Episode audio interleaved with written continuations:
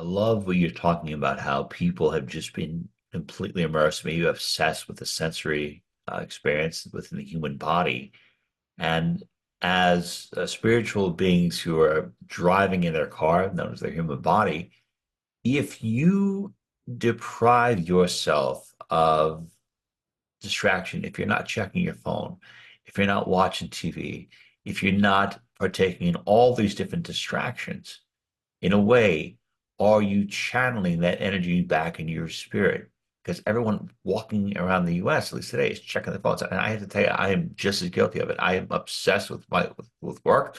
I'm checking my phone all the time and I'm and I'm thinking about it. I'm like, you know, I'm I'm giving my point of attraction, my attention to this device, which is more or less it probably has to do with work, but I know the fact that my brain's probably addicted to the dopamine hit I get when I get a notification. You know, I'm fully admitting that. But from your perspective, is that uh, are those distractions? Is that what's keeping people kind of chained or, or imprisoned within their body, that sensory perception? If you decide to put down the phone, if you decide to not watch TV, if you decide to not be in a constant state of simulation or entertainment, is that a path forward or a stronger way to um, reconnect with your spirit and be on the path of line divinity? That's a very deep point and a very important one, Ryan. And uh, let me say that indeed I agree with you that we have been trained to be distracted. And almost everyone these days has a kind of attention deficit disorder, and it's it partly augmented by the addiction to the cell phones, which is why I don't even have one and have never used it, uh, and of course to the internet and to all, all the other uh, gadgets that take people's attention.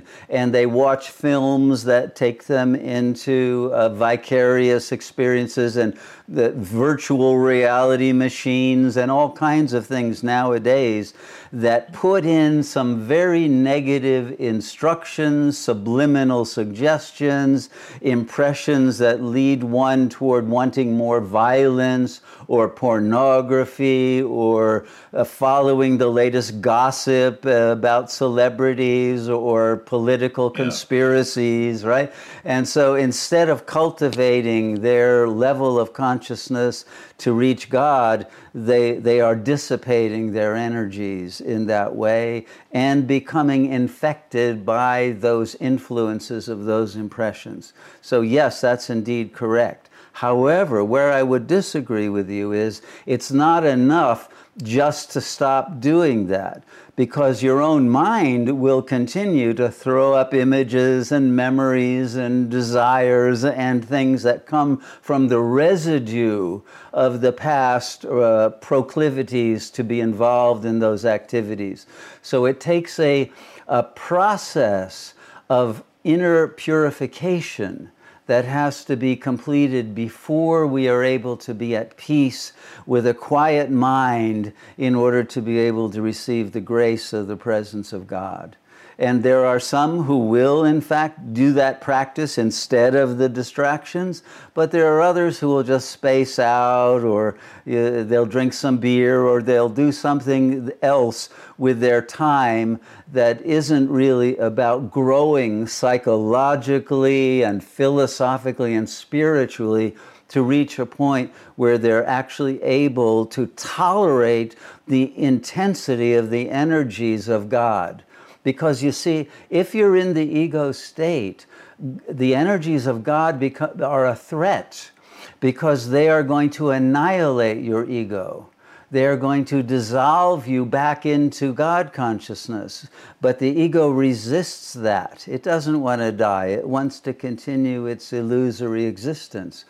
And when someone really goes into a very deep state of meditation, they bring up from their subconscious minds the, what the alchemists called the nigredo, the repressed, unbearable feelings that have been kept in the dungeon of the mind but haven't been able to be released and gotten rid of. And they will suddenly come up in one's face. And in the middle of a, a meditation in which you are starting to feel very wonderful and expanded and open and uh, and, and receiving divine energy, suddenly there will be uh, energies of past traumas that will come up and agonies, and it could be guilt or shame or horror or terror or any other kinds of feelings like anxiety and sorrow, etc., for past karma.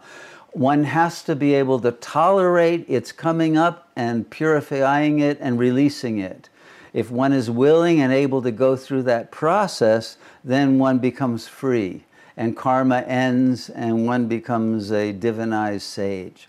But most can't do it alone because they can't contain those energies, which is why it's often important to have a community, to have a teacher who can inspire and empower and give you strength and courage to face the demons you have to slay within, not the ones outside. It's the ones within that are the hardest to slay.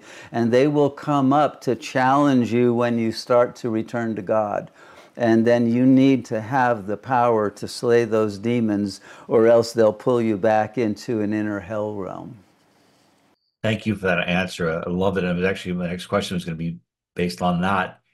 Because if you are doing that work, and you do realize that you have a traumatic event that has occurred, uh-huh. and that event, that trauma, pulls you into a frequency, or let's say a lower vibrational frequency, because your point of focus is on that trauma.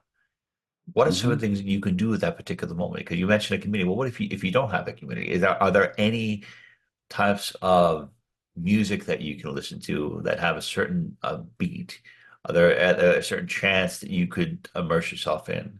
Uh, should you use any kind of like lavender oil? Should you put, should you sage yourself? What other things can you do if, when processing your shadow and revealing some dark things, that you need to take immediate action so you don't become a point of attraction for those dark things, that your frequency does not go from uh, up here to down here because you are completely uh, overwhelmed with the trauma that's occurring?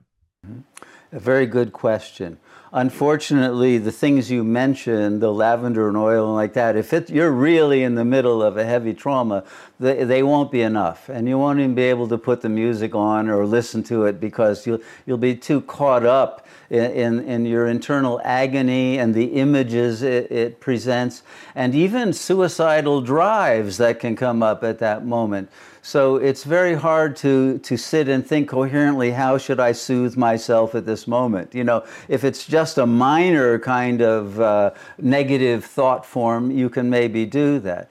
But I think what needs to happen is one has to develop a total faith in God and a connection in God when one is still in a good state, that, in, that one can taste the vibrational frequency of God's presence and connection.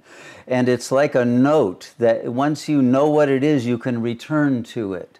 And then you have to use prayer, you have to use surrender of your whole being to God, and, and you, you have to use uh, a, a total dedication to attend to the will of God to uh, save you, really, redeem you from the negative uh, feeling states that are often based on an identity of unworthiness or I'm a sinner or I'm, I'm not worthy of having God's protection.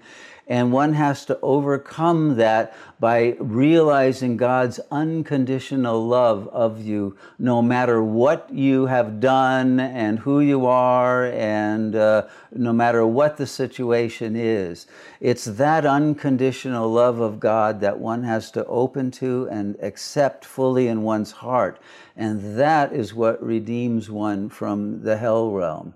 And that can happen if one has, uh, has a faith that is based on an internal experience of that connection. So there's no doubt that God is real and that that in intelligence, whether you call it God or Buddha or the Tao or Allah or whatever, it doesn't matter. It has nothing to do with the name.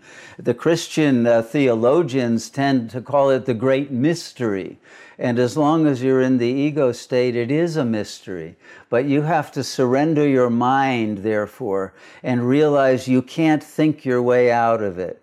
The only way you can get out of it is transcending thought and entering a state of silence in which you are fully in attendance upon the presence of God, and then grace will descend and fill you because God is merciful and good and wants only to give peace to the hearts of anyone who is surrendered to the service of God. Thank you for listening to Spiritual Teachings with Shunyamurti, recorded live at the Sat Yoga Ashram in Costa Rica. To join us for a life changing meditation retreat, or to make a donation to support this transformational work, please visit our website, www.satyoga.org. To access more teachings or guided meditations from Shunyamurti, please visit the members section of our website or our YouTube channel, Sat Yoga Institute. Namaste.